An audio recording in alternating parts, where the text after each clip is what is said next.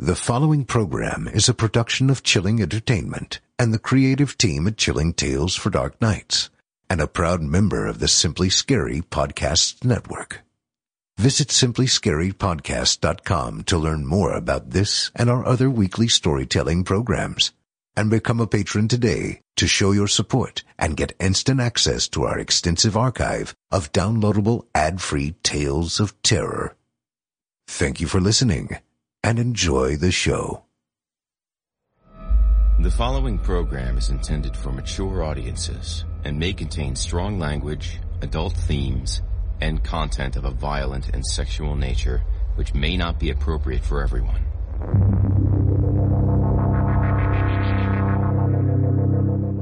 Welcome, listener, to the horror hill.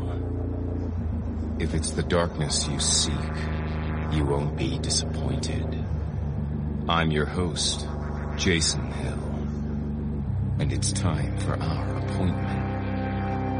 In this place, there is no sun, and nightmares do come true. Here, instead of shadow falling, the shadows follow you. Consider getting comfortable before the air grows colder. Prepare yourself, if you dare. Come, inch a little closer. If darkness is what you're after, seek no more. Your search is through. You haven't found the darkness, traveler. The darkness has found you.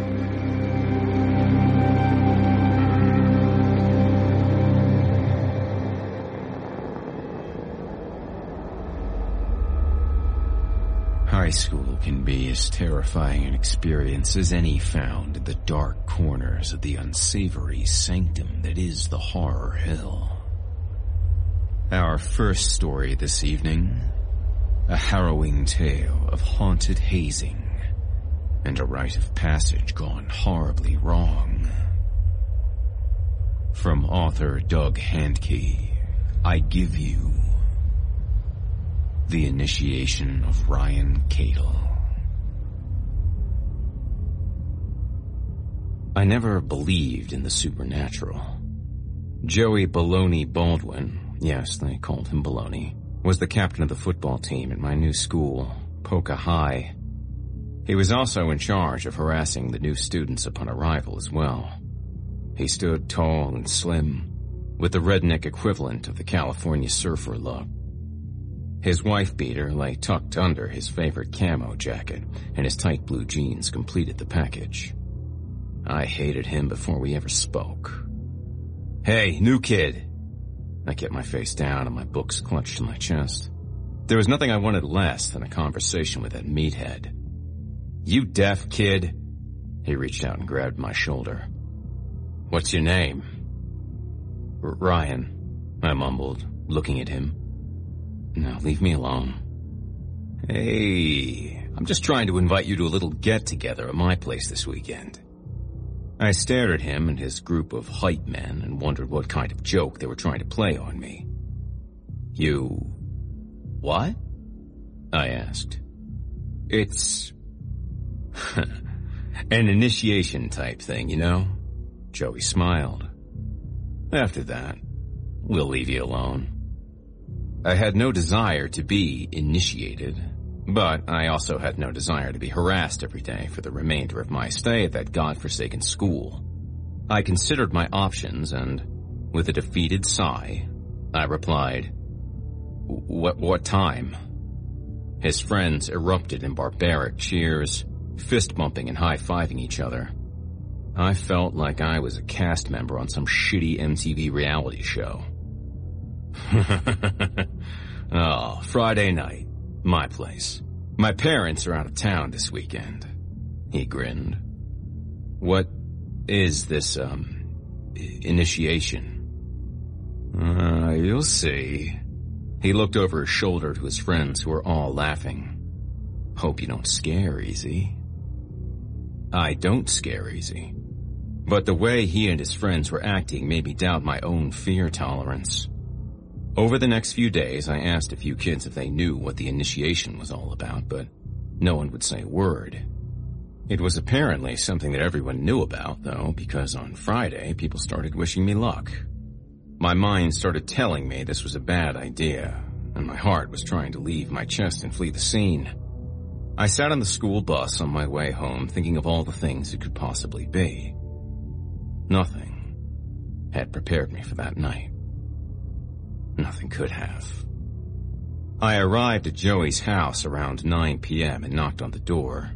His home was tucked away in a wooded area, much like every other house in town, beneath a canopy of hanging trees. I must admit it was a nice house. The door opened and there stood Mr. Baloney, wearing his school-issued polka, quote, dot, end quote, sweatpants. Yeah, the high school mascot is the Dots. How stupid. And a plain white t-shirt. He placed his right hand on my shoulder and gripped it tight. I didn't think you'd show. Well, I did. Hey, this new kid showed up, he screamed into the house. I heard a few hoots and hollers over the country music that was blaring from the kitchen. I felt like I was in a B-rate horror movie mashup, like Deliverance meets Scream or something. Want a beer? Joey asked me. Sure, I said. I figured I might as well get drunk if I was going to have to deal with these assholes for the night. Hey, Danny, throw me a natty, bro.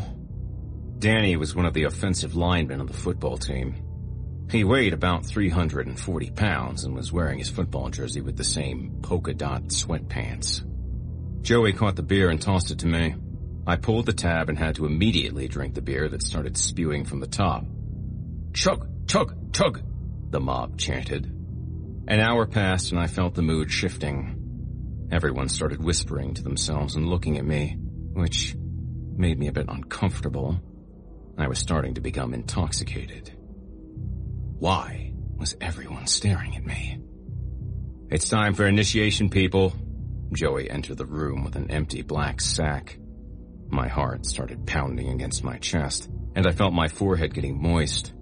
I wiped my hands on my jeans and tried to calm myself. You, uh, ready? Joey looked at me. Um, yeah. Come with me. The party went into a riot as they chanted, go, go, go, go. It wasn't nearly as inviting as the choke chant from earlier. I, I, um, I need to go to the bathroom. I said before we reached the back door. Number one or number two? Joey asked. Not the question I had expected, but I didn't hesitate. I, I, think I'm gonna throw up. All right. Initiation will have to wait, I suppose, Joey said. The mob booed and started chanting, pussy, pussy, pussy. Once again, I, I liked the chug chant better. Don't do that shit down here, bro. Bathroom's upstairs on the right. I worked my way through the angry mob and jogged up the stairs in search of the bathroom. After a few seconds, I located the door and made my way across the hall. I stopped at the entrance and listened for a moment. I stood completely still, could hear the sound of crying coming from the room next to me. Noticing the door was half open, I glanced into the room. On the bed, crying, sat a beautiful girl, wearing a blue nightgown with white lacing. Her curly brown hair fell to her shoulders. I could see her tears from the hallway. She looked up at me. Who are you? Just go away.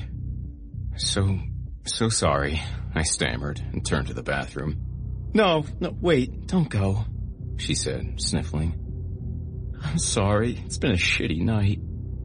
I saw a picture hanging on the wall next to me.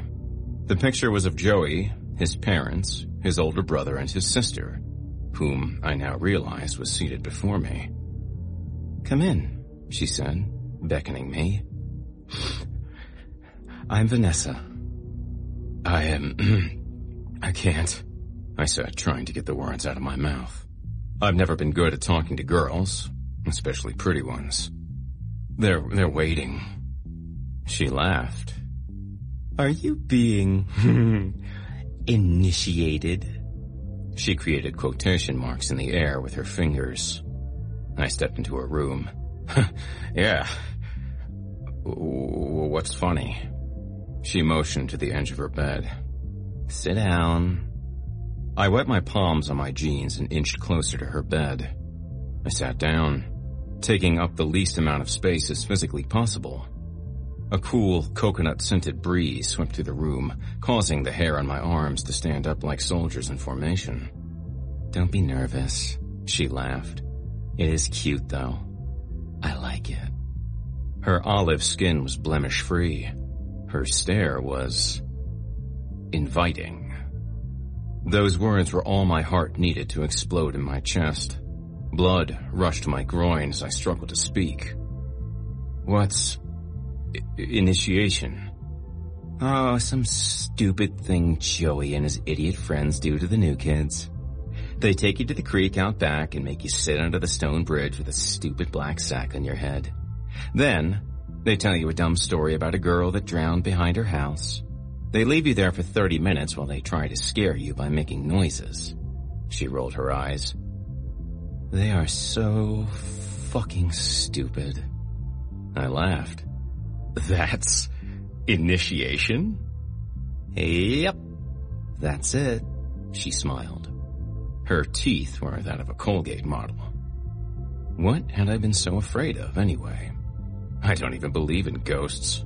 I was more afraid of them just kicking my ass. That was much scarier than sitting under a stone bridge. Vanessa scooted toward me until our arms were touching. Goosebumps appeared in my arms like bubbles of boiling water. What's your name? She asked. Um, Ryan. I replied. Nice to meet you, she said with a smile.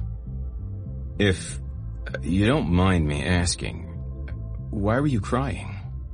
She took a deep breath and wiped the last of her tears from her drying eyes. My boyfriend broke up with me tonight. Oh. I'm sorry. Eh. Fuck him, right? Pretty much. You have a girlfriend, Ryan? She placed her hand on my thigh and I nearly melted. Her emerald eyes burned a hole into my soul. Um, no, I said. Never have. Never? She bounced on the bed and grabbed my shoulder, pushing me in a playful manner. Lies. No, no, really, I have never had a girlfriend. I could feel the heat in my cheeks. Why was I telling her that? I should have just lied. You're adorable, she said. She leaned over, putting her face in front of mine, her eyes radiating pure happiness, and kissed me. She kissed me. It was my first kiss. But, oh my god, it was worth the wait. My body tingled and my heart struggled to decide on a rhythm. I placed my hand behind her head like they do in the movies and she slipped her tongue into my mouth. And then it was over. She pulled away and smiled. Better get going before they see you up here. I nodded and stood up. I turned from the door and waved goodbye. She smiled and blew me a kiss as my insides tumbled around like gymnasts. When I made it back downstairs, everyone cheered. About time, bro, Joey said. We were starting to think you died up there. I laughed. oh, I'm okay. Let's go. The mob escorted me outside. And just like Vanessa had told me, I was instructed to sit under the stone bridge. Joey placed the sack over my head, and the sound of the creek filled my ears. They are going to try to scare you. So, a girl died in this creek 20 years ago, Joey said in his best scary voice. Her father was an alcoholic. He used to use this bridge for punishment. He would put a sack over her head like the one you're wearing now. and tie her to the metal latch at your feet. I moved my feet out of curiosity, felt a hard object. I bent over and grabbed the object with my hands. It was sturdy and had an opening large enough for a rope. Well, at least they weren't tying me. One night, as she sat tied up and hooded, it began to rain. Rained really hard, bro. Her drunk ass father passed out in the house and left her there. The rain that night was record breaking. The creek rose and flooded into the yard. The water wasn't even at my feet at the moment. I had to move down to the water on purpose to get wet, but I couldn't imagine how easily it would flood. If I were tied to the latch, my head would be below ground level. Oh, the girl fought with the creek, struggling to keep her head above water. She failed. Her father found her dead the next morning and then hung himself by the tree to your right. I could feel a cold breeze blowing over my neck as I sat in the darkness. A tingling sensation crept down my arm. With the sack over my head, my imagination ran wild. They say sensory deprivation can cause hallucinations, and I believe them. I heard laughter that didn't sound human. The voices reverberated, making my place under the bridge sound like an empty cathedral hall. Two images appeared in the darkness in front of me. They glided, closer and closer until they were identifiable. One of the figures was that of a young girl, her hair was long and blonde, and clothing ragged and torn. The other was of a man. His face was unkempt, his hair long and greasy, his clothes dirty. He pulled the sack down over her head as she cried hysterically, struggling to get free. The man tossed an empty bottle of Jack Daniels to the ground and spit into the water. I could smell the alcohol on his breath when he spoke to her. Vanessa's warnings weren't enough to stop the fear from entering my mind. The images faded. I could hear the mob whispering, but their voices seemed distant.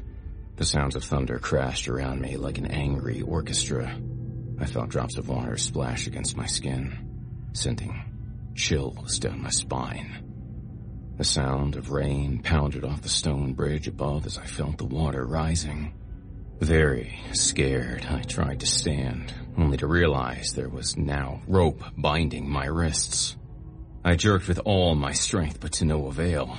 I followed the rope to the creek floor and grabbed the latch. I thrashed in the water, trying to free myself from its clutches as the water rose to waist level. Faster and faster the water rose. The whispers from the mob faded and I could tell I was all alone. I was left to die in the creek, just like the girl from the story.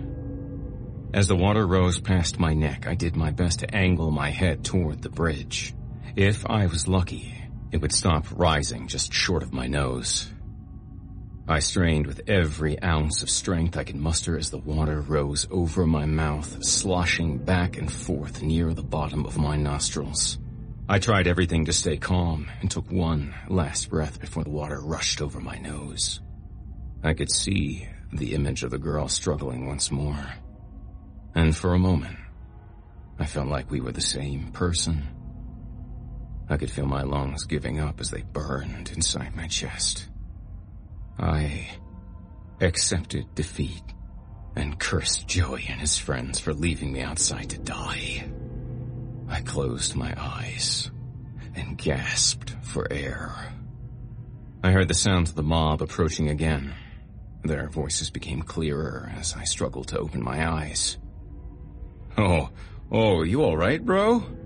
The voice I recognized as Joey said. You were screaming. Oh shit, man, it was fucking hilarious. Yeah. Yeah, a riot, I said as he removed the sack from my head. I trembled as I tried to regain my sanity. Joey gripped my shoulders with a fatherly squeeze. Oh, dude, it's over, man. Welcome to Poca. I walked upstairs to the bathroom and saw that Vanessa's light was still on. I decided to pop in and let her know how wrong she had been about the initiation. But when I pushed the door open, she wasn't there. I heard the fan in the bathroom running and decided to wait for her to get out. The sound of footsteps came stomping up the stairs. Danny appeared soon after, doubled over, attempting to catch his breath. Don't run much, I take it? I said. oh, funny, he said. What are you doing in there? Joey will kill you for going in that room. I laughed. oh, I'm sure he would. My memory of the kiss rushed back to me. no, oh, no, really, man. His tone seemed serious. Okay, okay, I'll leave his sister alone. I turned back to her room and noticed the lights were off. The room was lit only by the moonlight, which left a dark blue tint on everything. Oh, oh, it's not funny, dude. I looked with wide eyes to the window. Hanging from the ceiling, garbed in a blue nightgown with white lace trim, was Vanessa. Her wiry hair fell over her face, her skin decomposed and pale. She hung from a rope, and I could see the bruises on her neck from the break. Her left hand gripped a piece of paper. I turned to Danny, my heart pounding in my chest. I must still be under the bridge. I must still be under the bridge. I must still be under the bridge. Vanessa died five years ago, man, Danny said with a whisper.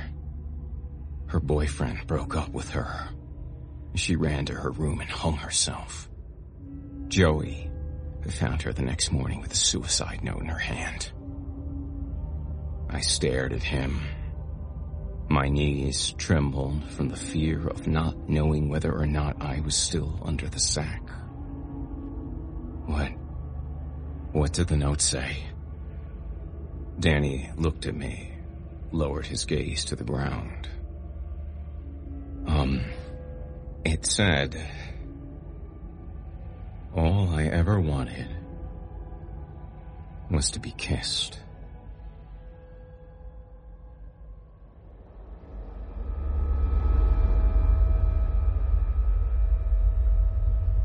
Our second story tonight, a master's class in paleontology and bones buried in the Jurassic dark, best left unfound. From author Darren Todd, I give you Bones of Contention. The bones arrived on a Friday in a pine crate the size of a steamer trunk is that it, Mr. Evans? Elliot asked, his tone lacking in awe. The rest of the Earth science class conversed in whispers or stared out the row of bay windows overlooking the high school parking lot. Mr. Evans seemed puzzled at the size as well, his brow wrinkling. He checked the manifest from the State Museum. Well, he said, Extending the words, he studied the plastic-encased paper slip. Pachycephalosaurus. Yep, that's the right one. It's heavy enough, that's for sure. I'll grant you the box doesn't exactly impress. Still, count us lucky. We'll only be the third high school to earn a genuine fossil display. How big will it be? Elliot asked, his voice warming. Oh, it'll fill the plinth nicely. Bigger than a velociraptor. Ought to turn a few freshman heads. Hmm, I, I can't wait to see her, Elliot said, rubbing the crate's unfinished wood. Looks like Ellie found a prom date, came a voice from behind him. He turned to see Brian Pagan smirking down at his phone, his two toadies cackling at the joke. It's Elliot, Mr. Pagan, and do put that phone away, the teacher said. You know the rules. Brian's smirk widened. He kept his eyes on the screen in his hands. Sorry, Teach. Just gotta put Ellie's loving caress on Instagram real quick. He looked up. Those rare moments of true love. Oh, such a gift. At this, his cronies laughed harder, and half the class joined in. That is not my name, Elliot mumbled. He had bristled at Brian's belittling nickname since the bully came up with it freshman year. The bell rang, ending class. The students filed out, none so much as glancing at the box of bones. Only Elliot remained. He waited several seconds for Mr. Evans to finish rooting around the storage locker. Now where is that damned hammer? The barrier between student and teacher lowered with the others gone. That Mr. Evans could speak frankly around Elliot made the senior smile, despite the lingering angst Brian had left. It's in the chest with the rock samples, Elliot said. Mr. Evans looked up, incredulous. You uh, used it to open a geode a couple of weeks ago? Remember? The teacher shook his head, laughing. Oh, oh, if half the class paid that much attention, my job would be several orders of magnitude easier. Elliot huffed. If Brian Pagan vanished off the face of the earth, that might just happen. The teacher looked around the empty classroom. The new STEM wing of the high school had opened only a month before. Every noise echoed into space. He stepped closer to Elliot and spoke in a low voice. Off the record, I'd feel no remorse if Mr. Pagan found another class. Not vanished off the face of the earth, but rather discovered a venue that appreciated his, hmm, unique skill set. Heckling every person outside his clique, you mean? Mr. Evans smiled. Perhaps. But, if he left, someone else would take his place. Besides, I lose far more kids to social media than I do Brian's sedition. He placed a hand on Elliot's shoulder. You can't let him get to you, Elliot. It only feeds the fire. You're a senior now. You've got, what, 150 days of high school left? Then you'll leave it behind forever. I'm not suggesting you'll miss it.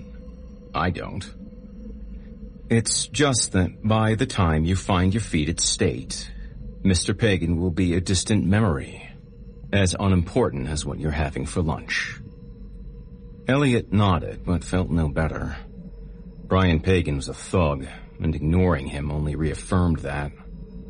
Elliot turned to leave, but whipped back around. Speaking of lunch, you care if I swing back by and help put her together? Mr. Evans crossed his arms. What makes you think I'm willing to skip eating to assemble a 60 million year old fossil? Elliot smiled and shrugged. All right, you got me. Sure. Come by and we'll see how much we can get done. I'll have it laid out by then at least. I'll get my bio class to unpack it for me. Elliot's smile faded as he turned for the door. The idea of other students handling the bones soured his stomach. He knew the thought was silly. Bones that survived 60 million years could endure teenagers laying them out for assembly. Still, his peers' flippant attitudes concerned him. At least once a day, a student dropped a $500 phone under the school's concrete floor, only to pick it up and discover that the screen now resembled a spider web. They protested, of course, but never blamed themselves. Always the stupid phone the stupid case. The stupid parents that didn't buy them the stupid one that they wanted.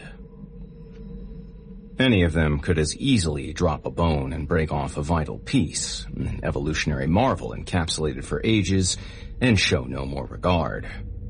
The idea stole Elliot's awareness, and he walked far beyond his next class. The late bell returned him to the moment, and he bolted back the way he'd come. Elliot ate most of his lunch, a small sandwich and chips he packed himself, while walking to the STEM wing. He moved between the other students, most of them eager to reach the cafeteria, voices already reaching a crescendo. He passed the statue of Nikola Tesla that divided the science lab from the tech center and engineering department, Surprised to find no one around, he entered Mr. Evans' classroom and found it empty, the lights turned off. The bones lay across several desks pushed together. There were so many that Elliot wondered how they all fit in the single case. He ran his fingers over the brown, smooth surface of what must have been a leg bone, much like a human femur. When he did so, something happened. For an instant, he knew the life this creature led, eons ago. Nothing as concrete as images, but flickers of emotion. The adrenaline-fueled thrill of a hunt, the sound of a million insects buzzing like power lines. Even the smells. An earthy aroma that lingered in his nostrils despite the pervading odor of paint and floor varnish in the lab. His heart sped as if waking from a falling dream, and he struggled to find enough oxygen. Despite the near panic, he gripped the bone like a club, eager for the flash of that other world to return. He jumped when someone pushed open the door. Mr. Evans. Hey, Elliot. I guess you beat me here. I was just... He stopped and walked closer. Geez, bud. You look a little off. You alright? You need me to call the nurse? Elliot stood in place for several seconds, then returned the bone to the desktop. Heat swelled along his back like he'd just run a mile. No. No, Mr. Evans, I'm fine. It's just, um... He gestured in front of him. We've got our work cut out for us. He attempted a laugh, but it came out as a gasp. Mr. Evans' frown remained. You know, you don't have to help, Elliot. The administration only wants it up before the wing kickoff in two weeks. And a colleague who staged skeletons up at State is coming next week. Elliot shook his head. I, I don't, I mean, I do want to be here, Mr. Evans. I want to help. He gestured to the crane. The teacher shrugged. Okay, let's get to it. For the next half hour, they sorted the bones into groups according to a set of arcane instructions that had Mr. Evans spewing PG curses which echoed off the high empty walls. I'm gonna find out who wrote these and send them a thank you letter in Gaelic, he said. He shook the folded papers as if to force them to make sense. Oh, it's okay, Mr. Evans, Elliot said, taking a small bone and holding it up to the light. I... I think I get it. It all sort of makes sense to me. Mr. Evans smiled. That's enough for now, Elliot. Why don't you get to class?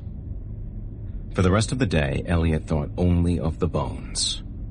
He'd handled them all throughout lunch and with no further flashes, but surely he hadn't imagined it. The sensations lingered in his mind.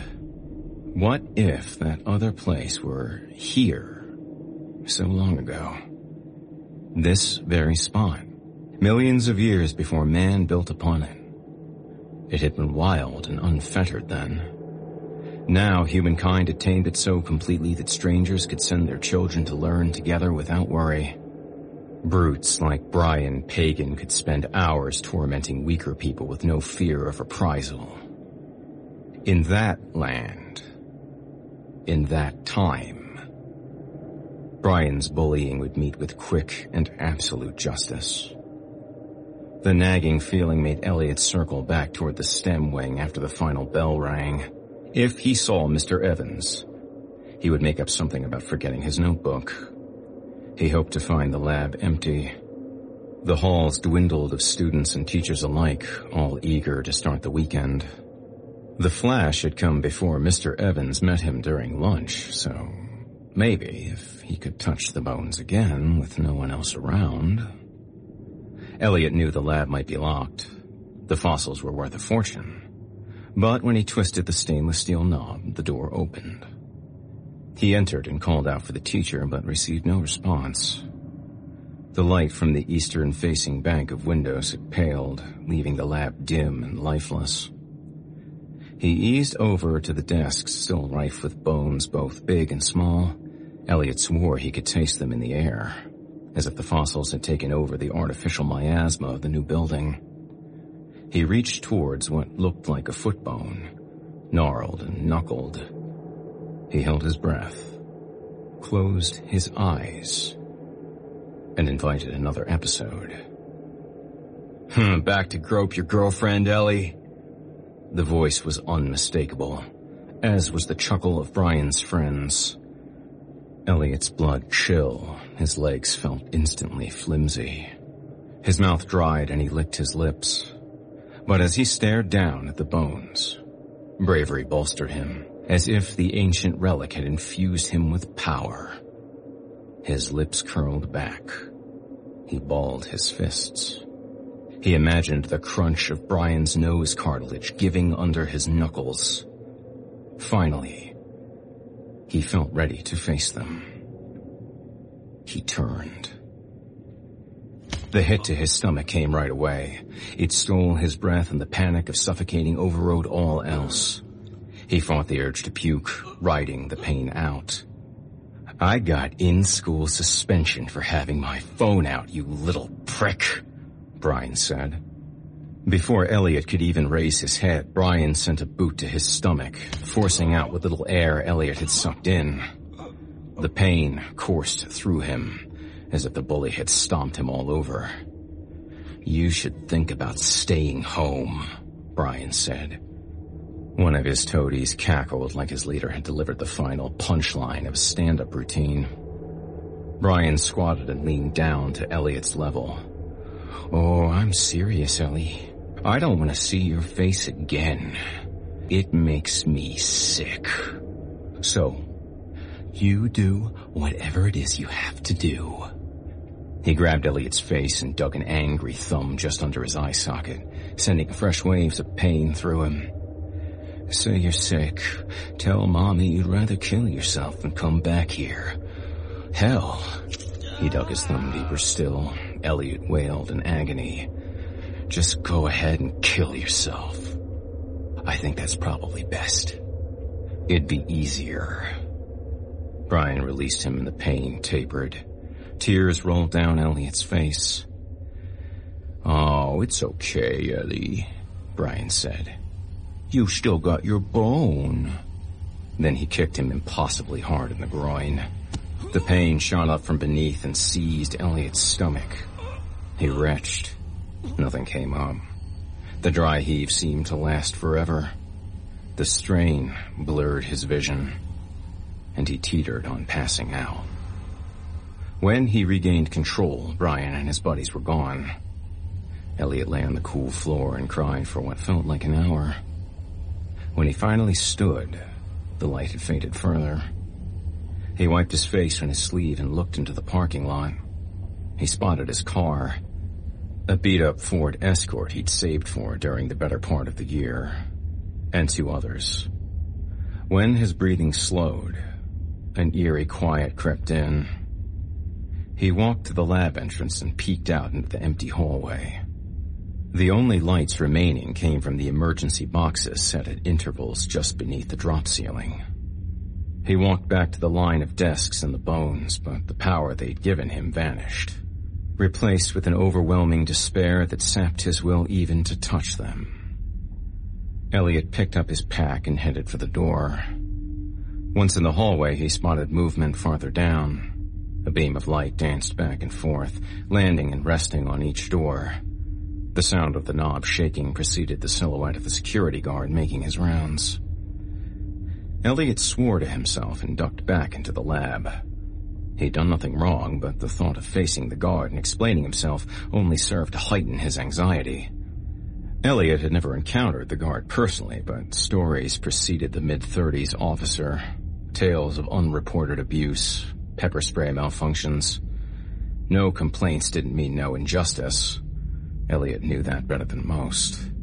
After all, Brian's suspension was the first sign of his tyranny receiving any adult attention. He ducked out of sight, crawling beneath a wraparound desk topped with a plastic model of the cat-sized Compsognathus dinosaur. So close to the floor, the myriad industrial smells seeped up, potent as perfume. At least he wouldn't dirty his pants, Most floors in the school resembled a coffee-stained tabletop by now. Elliot knew this, since he kept his head down as a rule. From his position, he could just make out the flashlight beam when the guard shined it in on the classroom. The light peeked in through the narrow window. Nothing to see here, Elliot whispered. Go away. His heart jumped when the officer turned the knob and opened the door. It stopped halfway open. What the hell? The guard said. Idiots, he mumbled and yanked the door closed. The following sound could only be the deadbolt sliding home. The knob shook along with the door, but neither budged, and the light moved on. Elliot waited several minutes before slinking out from beneath the desk. He listened for footsteps in the hall, but heard nothing. He tried the doorknob. It gave only millimeters in each direction. Locked. In what remained of the light, Elliot examined the lock plate. On his side, a keyhole stared back at him. No latch. Only the port for a key he didn't have. His breathing became shallow, and the air thickened with the stench of the new room. Elliot fiddled with a window, finally freeing all three latches. When he tugged at the pane, it created only a four-inch gap to the outside. He examined the fulcrum, and sure enough, it moved no further. At least the mild breeze coming in cleared the stuffy air. Elliot tried the door again. He began knocking on it, then banging, and then yelling and banging. Sure, alerting the school officer required explaining himself, maybe even getting in trouble, but that beat the panic rising inside him at the thought of being trapped there. He called out for several minutes, breaking to listen, ear to door. Each time his lungs threatened to give out or his throat burned too fiercely to continue. Nothing. Not even footsteps. My phone, he said. Hope rushed through him like ice water on a hot day. He fumbled in the dim light, rifling through his bag, then shook his head. Well, I, I guess I can turn on every light in the place now, he said. He flipped the series of switches. The fluorescent bulbs tinkled, then bloomed with light. In his bag sat the phone he'd bought last Black Friday, tiptoeing out of his tiny house long before the sun came up, waiting in line for hours, all to have a half-decent phone with what little money he'd saved. Still, when he found it and pressed the wake button, the screen remained a mirrored black, revealing nothing more than his own worried face. Come on, he said, his voice breaking. I charged you last night for crying out loud. At least he thought he'd tethered it to the white charging cable dangling from the bathroom socket. He shared the bathroom with his mom. Only one of the two sockets worked. They remained in a constant battle between his charging phone and her hair dryer. Had she showered last night? Or this morning? Oh, it doesn't matter, you idiot, he said through clenched teeth. The phone was dead. Who would he call anyway? His mom spent every other weekend taking care of Elliot's ailing grandmother, and this was one such weekend. She always called each night to check on him, but thought nothing of just leaving a voicemail. As the remnants of light bid farewell outside, leaving the bay windows reflecting the classroom, Elliot searched Mr. Evans' desk for the key. The teacher had apparently used the transition between classrooms to pare down his files and supplies. Each drawer contained only a Spartan collection of things dropped in with little thought. The folders lay piled vertically, not yet sorted into their hanger files. The center drawer held only a few pencils, some loose change, and a ruler. Elliot went to the window, cupped his hands around his eyes, and stared into the parking lot. His car sat alone, save for a single other vehicle. It was parked near enough to the track that it might belong to a runner. It could be abandoned for all I know, he grumbled. Still, he stood by the plate of four light switches and turned them on and off several times in succession, checking the parking lot at interval. Still nothing. In the reflection, he spotted a shape that made him jump. He whipped around, sucking in a breath. The dinosaur's skull stared from atop a desk. Had it been there before? Surely he would have noticed it, but then again, he'd only looked at the bones from the other side of the room before Brian and his goons attacked him. It was really only the top half, looking to Elliot as if the creature were somehow swimming in the desks, only breaching the surface like a crocodile sliding up to oblivious prey on the shore. The bottom half lay a yard away, the teeth between them laid out at odd angles. Even so, their purpose shone clear. Those teeth had torn through flesh and bone probably hundreds of times, felling creatures several times the beast's size without ego or judgment. Elliot looked around, scouting the parking lot once more to ensure he was indeed alone. The school lay nestled in a broad forest, trees sequestering it from all else, a single access road leading in. He could well be the only person for miles around. Elliot strode to the desks, holding out both hands like a surgeon after scrubbing up. He stood over the top half of the skull, peering down into the vacuous eyes, dark, despite the shining tan surface of the desktop. Elliot brought his hands down onto the skull, holding his breath as if about to latch on to an electric fence, bracing for pain. The moment his flesh curved around the ancient bones, the earlier sensation returned. All day he'd convinced himself of its power, but he'd forgotten its subtlety. He still stood in the modern day classroom, but part of him, of his senses, slipped back millions of years into the soul of a mighty hunter, small, but ferocious. Only this time the hunter felt him as well. It linked to the present, pulled from a world billions of days before mankind. The soul of the hunter communicated without words, only sensations, and yet they swirled and collected into a single, harmonizing intention. The hunter avoided layers of benign courtesy and respect, just as a shark, unchanged through the ages, no sooner contemplated human flesh than it did the countless other species it tasted. The hunter's will solidified and spiked into Elliot's mind as neatly as an axe's wedge cleaves wood. He fell back, hands leaving the skull and moving behind him just in time to break his fall. He sucked in breath as if he'd been submerged in water for a full minute. He surfaced a new creature, born of a bond between he and the hunter. The invisible thread connecting them traversed years as effortlessly as it did species. The hunter's bargain sent the corners of Elliot's lips curving into a smile. His end lay clearly before him, in the bone puzzle waiting to be solved. Elliot experienced no more flashes despite touching the bones over and over. None were necessary. He had received the message and needed only to act on his end of the deal. He had built his share of models over the years. One of the few things he ever received from his father was a collection of unopened model cars and planes.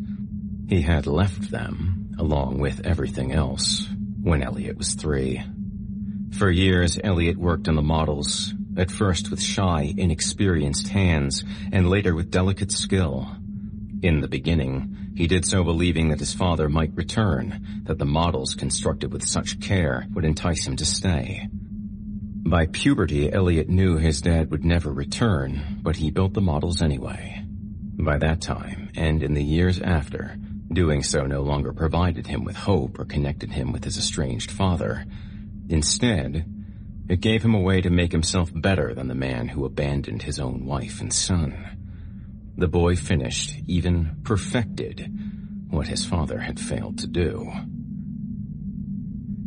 Constructing the model of an ancient predator would surely prove no more difficult. Alas, despite the detailed instructions and ample tools, the execution challenged Elliot's patience like nothing he'd ever worked on. With models, the size acted as both advantage and drawback. Sure, you had to spend hours in painstaking detail, but the size hid the process itself. Which parts were once separate and which already conjoined?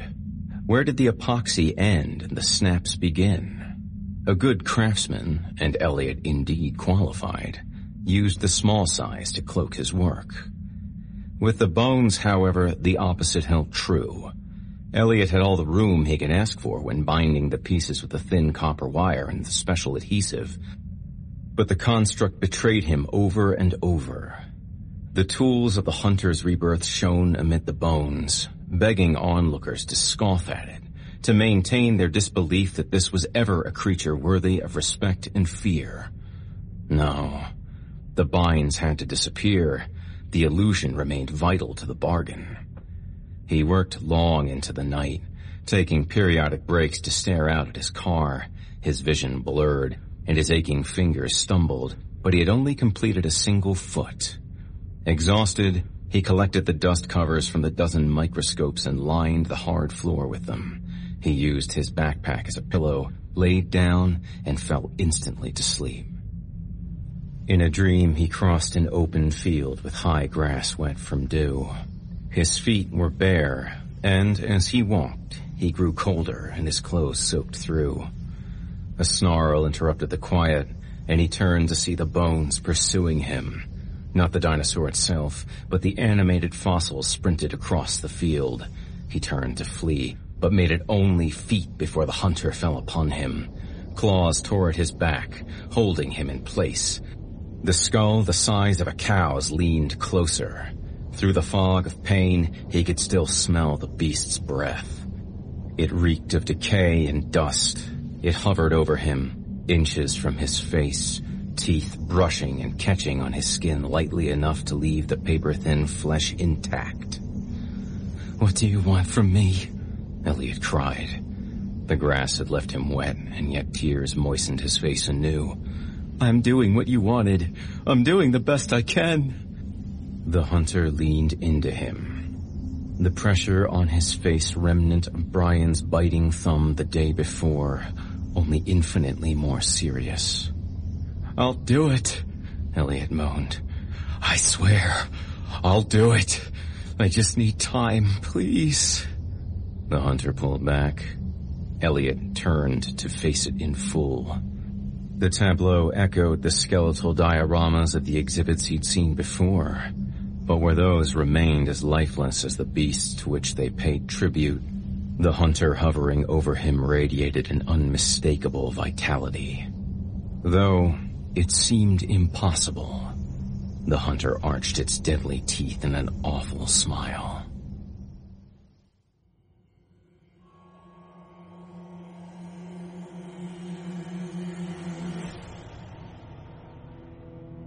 Elliot woke sore and disoriented.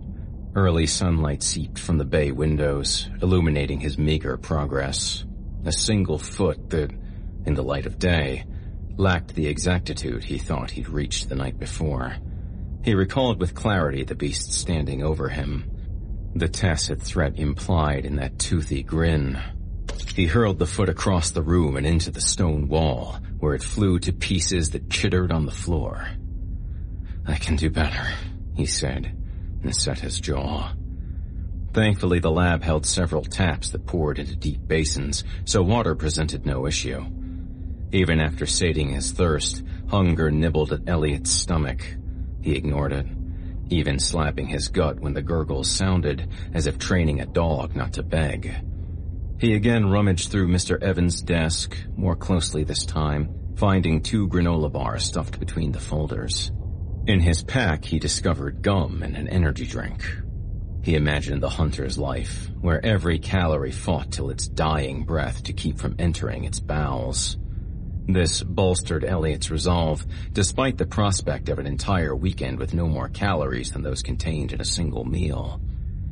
Finish early, he said aloud, as if making a pact with himself, and I'll break a window to get home. Erecting the bone display would surely outweigh the trouble breaking a window might put him in. The day stretched out, as if larded with hours that never existed before. Elliot tried to pull his eyes away from the large clock hanging on the wall. This day will never end, he said. His self-pity swelled for the dozenth time, but he choked it back. He pulled the clock from the wall and returned to work. The construction grew easier by fractions. He consulted the instructions less. He decreased his reliance on the adhesive and exposed the copper bindings fewer times with each bone knitted. When he lay down to sleep that night, his fingers shone pink and raw, his vision blurry and his head pounding from the intense focus the work required. Despite the hunter's image that flashed across his mind's eye when he killed the lights, he fell asleep in seconds. He returned to the field of high grass, the wet blades swaying in the wind, licking his clothes.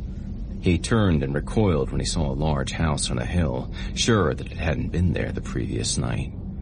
The place rang familiar. Lights burned upstairs and down, though no one passed in front of the windows or walked the perimeter. A snarl split the night air, and the hunter crested a copse of trees set behind the house. It eased low to the ground, raising only its head to whiff the cool air, growling at whatever scent it picked up. Elliot suddenly remembered from where he knew the house. Even in profile, he recognized the ornate front porch from his junior yearbook. The caption, The King Preparing to Dance with His Subjects, coming to mind. He knew the unmistakable gleam of Brian Pagan's cherry red Trans Am beneath the street lamp. Elliot woke on Sunday to a blend of hope and despair. The end of his work loomed in sight. He'd sectioned the dinosaur into legs, tail, torso, and head. Each appeared well within reach, but his body threatened revolt. His stomach knotted with hunger pangs, but he had already eaten what scant food he'd rummaged. Filling his stomach with water failed to help. His fingers, raw the night before, now felt like blood-filled sausages. Merely flexing them sent shards of pain up to his elbows. His headache only grew more intense instead of abating. Then, he remembered that house on the hill and the promise the hunter made as he lingered, waiting in the liminal space between forest and home, between wild nature and insipid civilization. One more search of the lab revealed a tiny tube of aspirin which Elliot had mistaken for chapstick earlier. He chewed the four remaining tablets, the bitterness near unbearable but still oddly satisfying. Eventually, he could move his fingers and the pain behind his eyes tapered. He returned to work. Several times he teetered on completion, but then a section fell from the body or ribs snapped from the delicate adhesive and the finish line pulled a little farther away. By the time the light began to fade, Elliot gave up all hope on an early finish. He resigned himself to working into the night and even tried to appreciate the inevitability of it. What could he do but wait till school began anyway? When he finished, and the beast stood before him, complete and glorious, he rehung the wall clock. It read 2 a.m. He'd guessed 10 and laughed at his inept estimate. It didn't matter anymore. Before him stood the most important thing he had ever built. He turned off the fluorescence and fired only the three LED bulbs that lit the plinth from behind. The effect was immediate and wonderful. The ancient predator came alive in those bones, and now everyone would see it, even if it were confined to a high school. He moved the microscope bags and his makeshift pillow in front of the plinth. The pain in his joints and back demanded more aspirin and cried out for a bed not carved from stone. His fingers formed a hodgepodge of open sores now, so stiff and raw he could only place them on his stomach and let the pain throb. Even now, as he stared up at the hunter, he smiled. His eyes shut without permission, and sleep took him again. No longer spectating, Elliot slid into the dream space, directly inside the hunter. He watched in first person as the ancient beast moved from the forest into the open, manicured lawn behind Brian's house. The hunter skirted the borders of light cast by the street lamps, slinking from shadow to shadow with a fluidity only a natural predator could manage. No shrieking this time. It moved past the small basketball court, up onto the raised porch, its deadly claws ticking on the stained wood. It moved to the glass patio door where thick Venetian blinds lay at 45 degree angles, revealing the den beyond. Inside, Brian and his two cronies smoked a bowl in dim candlelight, their muted giggles silent through the double-paned glass. The hunter nudged the glass like a dog sniffing out possible food, resulting in a series of dry taps as the bone struck the surface. The hunter moved perpendicular to the blind's open angle, hiding itself from the trio inside, waiting. Elliot's heart thumped in his head. He couldn't hear his breathing, but he sensed the air moving in and out of him faster. A swirl of emotions churned in his gut, transmitted from where his body lay in the lab to Brian's home in the upscale community, far from Elliot's single-floor cottage. Shapes shifted behind the blinds, voices shushed and mumbled. A latch slid open, and the glass door rode its track, opening Brian's home to the night air. What's that smell? Brian said. One of his friends only cackled in reply. He ventured further onto the porch, squinting into the darkness. What is it, man? One of his toadies asked him. The hunter revealed itself from the shadows, sending Brian against the side of the house, standing on his tiptoes to distance himself from the living nightmare. His eyes widened and his hands curled into fists, he sucked in a breath with a high-pitched whining sound. The bones in the beast's skull shifted, and Elliot knew it had offered the same terrible smile it showed him in his dreams. Brian's jaw quivered, and he shook his head in tight jerks back and forth. Then his muscles relaxed slightly, his lips moving from fearful sneer to drooping frown. He tilted his head to the side, like a dog discovering some oddity. Uh, Ellie? He said. But the hunter cut him off, jaws refined by evolution doing the only thing they were designed to. Rend flesh. Elliot woke to the doorknob shaking. A muffled voice sounded on the other side. He tried to sit up, but the weekend left him so feeble that his body refused to cooperate. He breathed in, held it, and rolled onto an elbow when someone keyed the lock and opened the door. He turned to see Mr. Evans balancing a cup of coffee in one hand, a key ring and the handle of his briefcase occupying the other. He held a book beneath his chin. When the teacher looked up, all of them fell to the floor.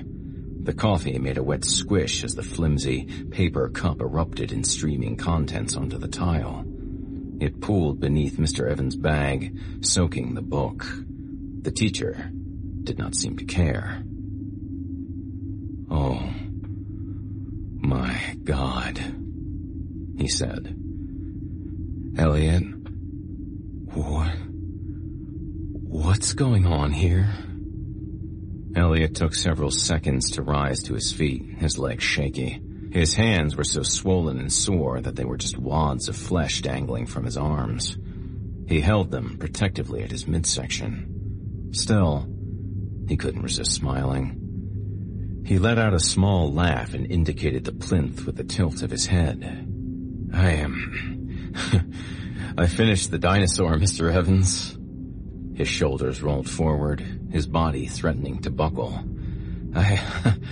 I got locked inside the classroom over the weekend, so I finished her. Well, um, I mean, him, actually.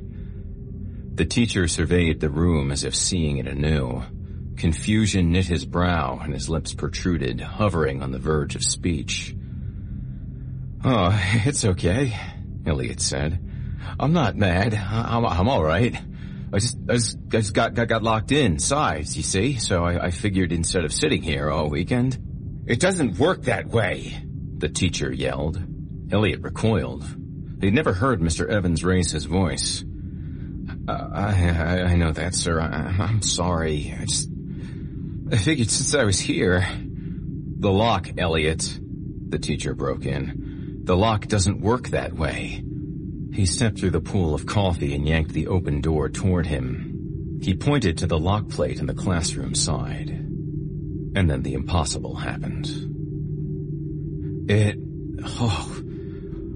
It wasn't like that, Elliot stammered. It was another keyhole that...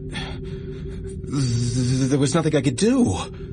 Elliot continued to stare in disbelief at the vertical latch on the door, the kind used to toggle the deadbolt.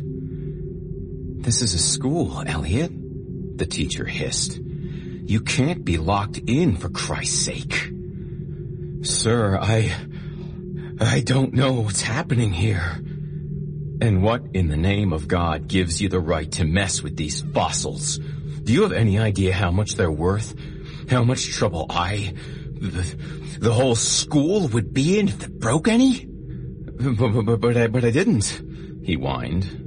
Unbidden tears erupted. Look at it. It, it, it, it just like the instructions said. It's, it's perfect. I, swear. The teacher breathed in and out audibly and seemed to calm. He looked over the dinosaur bones for several seconds, first from afar, and then from closer up.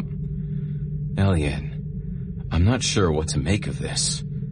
I have to notify the principal. Your, your, your mom? Jesus, Elliot. He shook his head but continued to stare at the bones. Well, I know just enough about displays to get myself into trouble, but from where I'm standing, it... It looks amazing. How the hell you did it? You... You, you like it? The teacher turned back to Elliot, sighed, and nodded. It's fine work, but this behavior... It's insane, Elliot. You could get me or the night guard fired just for not knowing you were in here. Oh, I, I won't say anything, Elliot pleaded. I thought I was locked in. It was, it was my mistake. Mr. Evans sighed again and returned to the bones. It's amazing. I'm just curious about the posture. Christ, Elliot, you, you think it's stalking prey the way you staged it. Elliot squinted. Well, that, that's what I was going for, he said, thinking of the hunter executing Brian and his toadies with surgical precision. You don't like it? The teacher laughed again. Oh, oh, again. oh, it's amazing, but, but it's not exactly accurate, bud. Heat washed over Elliot, his body threatening collapse. He walked to a lab stool and sat. Um, I don't understand. Pachycephalosaurus, Elliot. It's a plant eater, not a predator. The only thing this guy's creeping up on is a nice dewy leaf. He laughed. Just look at the teeth, he said, pointing. Elliot really looked at the bones for the first time that morning. Sunlight overtook the ominous underglow of the LEDs. In the wash of yellow, the bones held none of the malice they had over the weekend. The eyes were just holes, the teeth blunted nubs, the claws short and utilitarian, meant only to anchor and grip the earth, not to tear open prey. That... That's not... that's not it. It, it, it changed, Mr. Evans. I swear it was. A deluge of memories from the last two nights flooded him, overwriting the ones he knew to be true until the moment. Memories of an open field, a copse of trees and a home. The images flickered past, amending his memory like a computer downloading updates. No, no, no, no, he whined. That's, that's, that, that, that, that's not what happened. Elliot, are you alright? The teacher asked. I didn't. Uh, it, it, it wasn't me. Jesus, Elliot, calm down. Just, just take it easy. Elliot, why are your hands bloody? I, I was working with the bones. I worked, I worked so hard on them. No, bud. They're bloody. Look at them. Elliot shook uncontrollably, his vision blurring with tears. He looked down at his ruined hands, solidifying what he already knew. That he was the only killer in that room.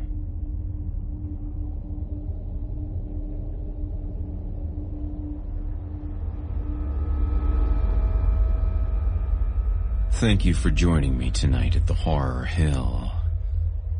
Bones of Contention was written by Darren Todd.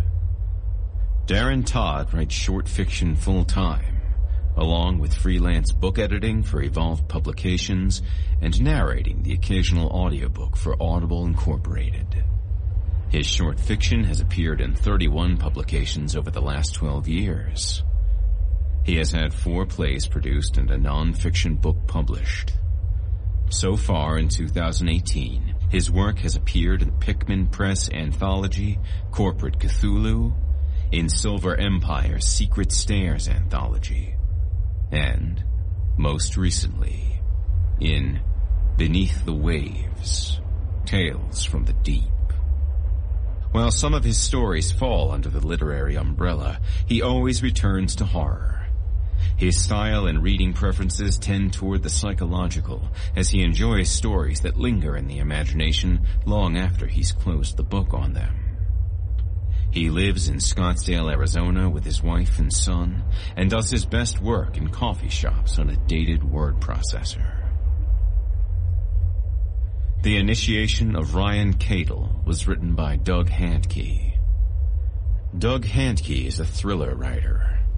His first full-length novel, No Motive for Murder, debuted on March 24, 2015, to very positive reception, and is now available on Amazon.com, along with his other novels and Ghosts, Demons, and Crazy People, his collection of eight short horror stories.